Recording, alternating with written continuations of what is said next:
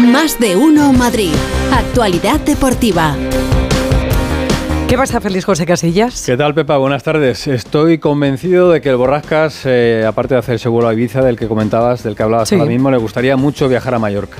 A Mallorca. A Mallorca, muchísimo. Sí, mucho, muchísimo. mucho. A Me Palma, encanta. A A Palma. De Mallorca. ¿Verdad? Estaría Oh. sensacional. Sería un, Sí. un regalo Un espectacular. destino- un destino buenísimo. De hecho, yo creo que la GEA me debía de mandar allí. Deberías. Ya, deberías. Yo, ya avanzadilla. yo te mandaría, Sí, pero, vamos, billete de vuelta, incluso ¿no? nadando. nadando, bien. bien. Sí. Es que ahí es más eh, verano todavía. Sí, sí, sí, sí. A ver, lo digo porque el Mallorca se ha clasificado para las semifinales de la Copa del Rey. Como el Atlético de Madrid tiene que jugar esta noche contra el Sevilla a las 9, pues lo normal, si el Ah. Atleti pasa la ronda, pues que el equipo que mejor cae sería el, el Mallorca. El Mallorca, sí, porque Real Sociedad y Athletic eh, ya son equipos un poquito más serios. Más todo esto, todo esto en teoría, eh, en la teoría. Luego Primero ya que ganar veremos lo de hoy. que Javier Aguirre eh, Eh, se, lo, se lo maneja bien, el técnico mexicano del Mallorca. Por cierto, ¿cómo andar de memoria, Javier? ¿Bien? Uf. Sí. Eh, ¿quién Tremendo. Esto no se te olvida, vamos, Tremendo, es súper fácil. Eh, árbitro del bar del pasado domingo en el Bernabéu, Real Madrid-Almería, Mi hermano Hernández Hernández. Hernández Hernández. Sí. ¿Lo hizo bien o lo hizo mal? Horriblemente mal. Pues eh, pita el sábado el Real Sociedad Rayo Vallecano. ¿Pero por qué le premian? Digo, efectivamente. quiero decir, No, no- no sé si es un todo- premio, pero- a ver, pero si lo mal hecho no lo ha mal, hecho, Pero ¿no? no, no lo ha hecho mal. No, digo, para el Comité Técnico de Árbitros no lo habrá hecho mal cuando le dan un partido el, el Efectivamente, sábado. pero no entiendo Digo cuando la, la opinión pública dice todo lo contrario. Pero a lo mejor es que no sabemos de arbitraje, si estamos aquí hablando Ah. por hablar. Pero a ver, vamos Claro. a ver si vosotros sabéis mucho No, de fútbol. pero ¿sabes ¿no? por qué lo hizo mal? Por dirigir el partido desde el bar. Por eso lo hizo mal, fundamentalmente. Bueno, para el Comité Técnico de Árbitros digo que no lo habrá hecho mal cuando pita el próximo sábado en la Noeta el Real Sociedad Rayo Vallecano, que juega hoy el, el Atlético de Madrid. Vamos a ver si el Atleti, después del partido, puede presumir tanto como hizo ayer Iñaki Williams, el jugador del Athletic Club de Bilbao, que sabes que estaba eh, disputando la Copa de África con Ghana, Sí. eh, porque juega con, con Ghana. Y perdió. Como Ghana estaba eliminada, cogió un vuelo. eh, la Copa de África se disputa en Costa de Marfil. Cogió un vuelo de Costa de Marfil hasta París. En París le estaba esperando un vuelo privado del Athletic que se gastó 6.000 euros eh, para traerlo a Bil- a Bilbao, para que ayer pudiese jugar unos minutos contra el Barça. Bueno, jugó unos minutos Metió el gol. y marcó. Claro. Pero Uf. estaba el tipo, estaba el tipo Bah. tan destrozado, tan destrozado que escucha, mira. Una locura, la verdad, estoy reventado. Me gustaría irme con los compañeros a echar un par de cervezas, pero la verdad que estoy reventado, voy a ir a casa. Parece que, que era un cuento con, con final feliz. Súper contento de que el equipo esté en semifinales. La verdad que ha sido grandioso. Es un meritazo del equipo. Estamos todos súper felices. Hombre, por lo menos ha salido rentable. Ha salido rentable, los 6.000 pavitos no está. Tenía que haber dicho, dicho un par de chiquitos. mejor. Pero, ojo, el Athletic eliminó al Barça. Bien. Bien. 4-2 en la prórroga. Bien. Vamos a ver qué pasa porque el Barça ahora mismo está a 7 puntos de disputar la Supercopa.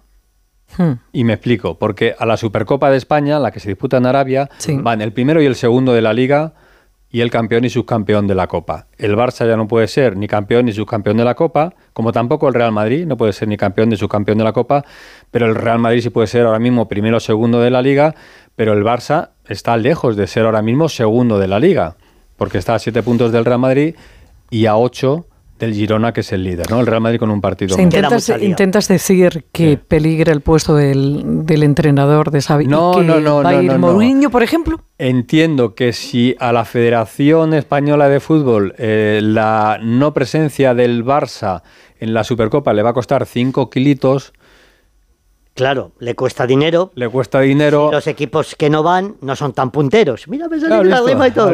qué bien llevado. Dice Rafa A que ver, no. que está Rafa Fernández por por aquí diciendo que no. no. no, yo lo que quiero decir que, que es una de las cosas que se está comentando y ahora Rafa si quiere Ah, la, claro. la explica, está diciendo que a lo mejor a la Federación le interesa que el Barça suba y que el Girona baje, porque si no son 5 kilitos de menos en la Supercopa del año que viene.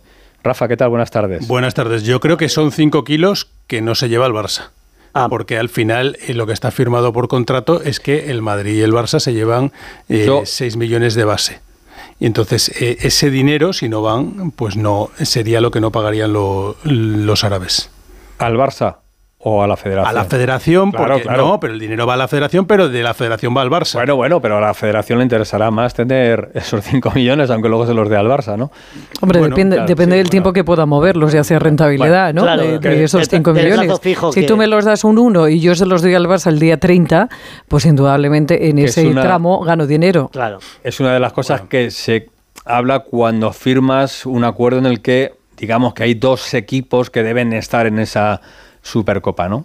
Mm. Que teóricamente es fácil de cumplir, pero que a lo mejor esta temporada no va a ser tan fácil de, de cumplir. Bueno, vamos con el Atleti de Sevilla, que Por nos favor, sí. Sí. Que es a las 9 de la noche en el Metropolitano y que está Alejandro Mori ahí preparado ya para contarnos todos. Un partido que está marcado por una circunstancia, lo digo para el Sevilla, porque ha comunicado el club sevillista que tres aficionados han fallecido esta mañana en Despeña Vaya. Perros cuando venían camino de Madrid para ver el partido. ¿eh? Así que luto en el Sevilla. Sí, por el fallecimiento de estos tres aficionados del conjunto sevillista. Por lo demás, Alejandro Mori, partido, ¿qué tal? Buenas tardes. Hola, buenas tardes. Sí, una lástima la- esa noticia que acabas de comentar. Y, y bueno, mm, te voy a decir una cosa. Estabas hablando de Hernández Hernández, que, que lo, lo debió de hacer muy bien el otro día porque le han dado ese partido, pero es que hoy está en el bar. En el bar, sí, Claro, lo comentamos, con Gil Manzano en el claro. campo. Con Gil Manzano, vaya pareja. Está, está, están, están en Atleti muy contentos con esta designación. Eh, de todas maneras, bueno, yo es que no me voy a meter donde no me llaman, pero sí me gustaría dejar, dejar ahí en el aire. ¿Tanto hubiera costado, después de lo que ha pasado, cambiar a Hernández Hernández y poner a otro árbitro en el bar hoy? Sobre todo porque se le va a mirar con lupa. O sea, evidentemente hoy se le va a mirar con lupa. Esperemos que no ocurra nada, que todo... Pasa es otra competición, también hay que decir, que no tiene nada que ver. Sí, una cosa con es otra competición, es verdad. Vale, sí, pero- pero bueno, pero sigue estando en el bar. Claro. Y si hay alguna jugada polémica, pues ya tenemos doble polémica precisamente porque esté este señor. Pero bueno, es, es- esto es lo de menos porque lo importante es el partido. Eh, ojalá, ojalá haya que viajar a Mallorca, pero para eso hay que eliminar hoy al Sevilla. Los partidos no se ganan desde el autobús, se ganan cuando pita el árbitro el final del encuentro. Antes de dar la previa, si te parece, vamos con la última hora, Félix, porque está en Madrid eh, Vermeeren, el jugador del Amberes, medio centro, 18 años, ha llegado hace una hora y media, me comenta que el chaval es majísimo y que ya ahora mismo está en el Metropolitano reunido con la dirección deportiva y con Miguel Ángel Gil para cerrar su fichaje por el Atlético de Madrid. El acuerdo, como comentábamos antes de ayer, con el Amberes es total por 22 millones de euros. El Atleti había ofrecido 12, empezó ofreciendo 12, ha llegado hasta 22 por este jugador, en el que Andrea Berta como director deportivo y me dicen que Carlos Bucero, el nuevo jefe de fútbol, con mucho protagonismo en esta operación, la han acelerado y está, está haciendo que, como eh, te estoy contando, lo normal es que esta tarde se firme y que se haga oficial. Es verdad que en el Atleti eh, no es que hubieran preferido, pero bueno, había un jugador que estaba por delante de Vermeeren, que era Biffer, eh, el jugador del Feyenoord, mucho más hecho, pero también mucho más caro. No bajaban de 30 millones de euros para, para conseguirlo. Y además, con esta edad, pues eh, aparte de ser un medio centro para el presente, sobre todo es para el futuro. Es muy joven, eh, tiene bastante calidad por lo que comentan, ya ha ganado una liga, una copa y una superliga en su país, así que vamos a ver cómo aterriza, que ya lo ha hecho, y si finalmente es, para quedarse en el Atleti. Y dicho esto, pues mira, en, la, en lo deportivo, eh, el equipo se concentra a las 2 de la tarde en el Hotel Hilton Aeropuerto. Entonces sabremos la lista de convocados en la que no van a estar ni Lemar ni Azpilicueta, que son las únicas bajas. Pero sí va a estar Moldovan, el nuevo guardameta del Atlético de Madrid, procedente del Rapid de Bucarest. Bueno, me dicen Moldovan, pero el otro día me dijo un amigo mío romano que se dice Moldovan. Ya nos enteraremos. Va a estar Reinildo, que es el mejor fichaje de este, de este mercado de invierno, porque va a venir muy bien para defender, sobre todo cuando nos toque jugar contra el Inter de Milán y, un- y def- y marcar a un tal Lautaro.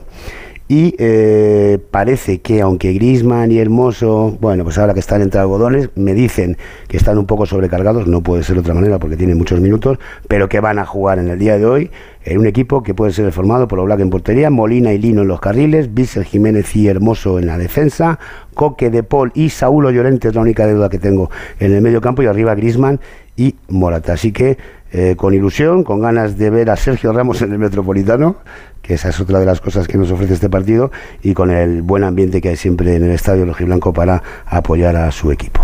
Gracias, Jano. Esperemos que el Atleti esté mañana en el sorteo a partir de la una de la Copa del Rey semifinales. Un abrazo. Beso. Otro para todos. hasta Adiós. siguiente a semifinales es a doble partido, ¿eh? es partido Vale, de ida y partido de vuelta. El motivo de la presencia de Rafa en este estudio es que hay dos temitas que le gustan y dos asuntos que tenemos que comentar de la mañana. Y son nombres que conocemos. Rubiales, Hmm. y Negreira. Buah. Rafa.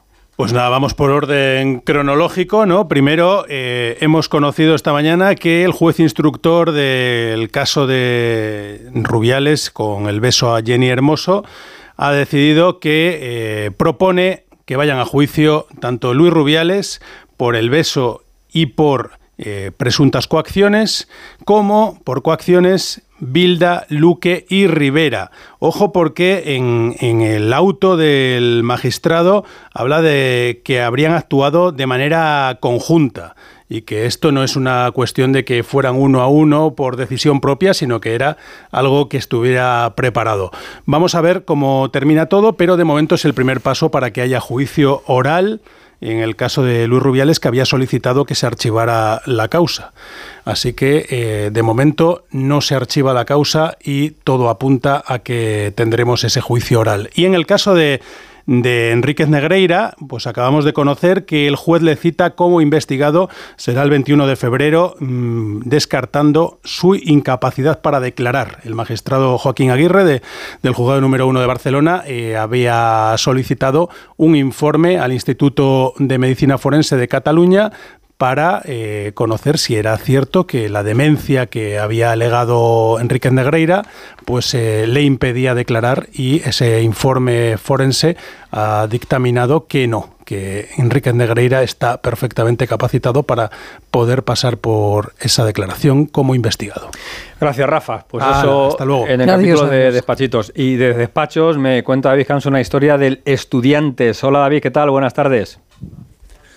¿Qué tal, Félix? Buenas tardes. Y es que Miguel Ángel Bufalá deja la presidencia del Club Estudiantes. Ha estado ligado al Estu 57 años. Es desde el 67. 1967 ha estado dentro del organigrama del club y ha sido, entre otras cosas, uno de los impulsores del ACB y una figura clave en la promoción y en el progreso del baloncesto femenino. Será, eso sí, presidente de honor del club. El nuevo presidente es otro hombre del Ramiro de Maeztu, López Vago, que ya fue directivo con Alejandro González Barona ya por el 2005 y antes había sido entrenador, delegado y desde los cinco años en el Ramiro. El domingo, recordemos que se va a estrenar como presidente en el Wizzing porque se juega la Copa Princesa entre el Estudiantes y el Leima Coruña. Gracias, David. Esta noche tenemos al Real Madrid jugando Euroliga contra Olympiacos y termino con un sonidito de Javier Aguirre, el entrenador del Mallorca. Mm, lo puede hacer esta noche Javi si quiere. ¿eh? Escucha lo que, ver. lo que A dice Javier Aguirre. Mítica frase, ¿verdad? Un whisky y a dormir, hijo. Después de celebrar ayer la victoria del Mallorca, dijo, me tomo un whisky y a dormir. dormir. Qué grande. Hasta mañana, Hasta chicos. mañana.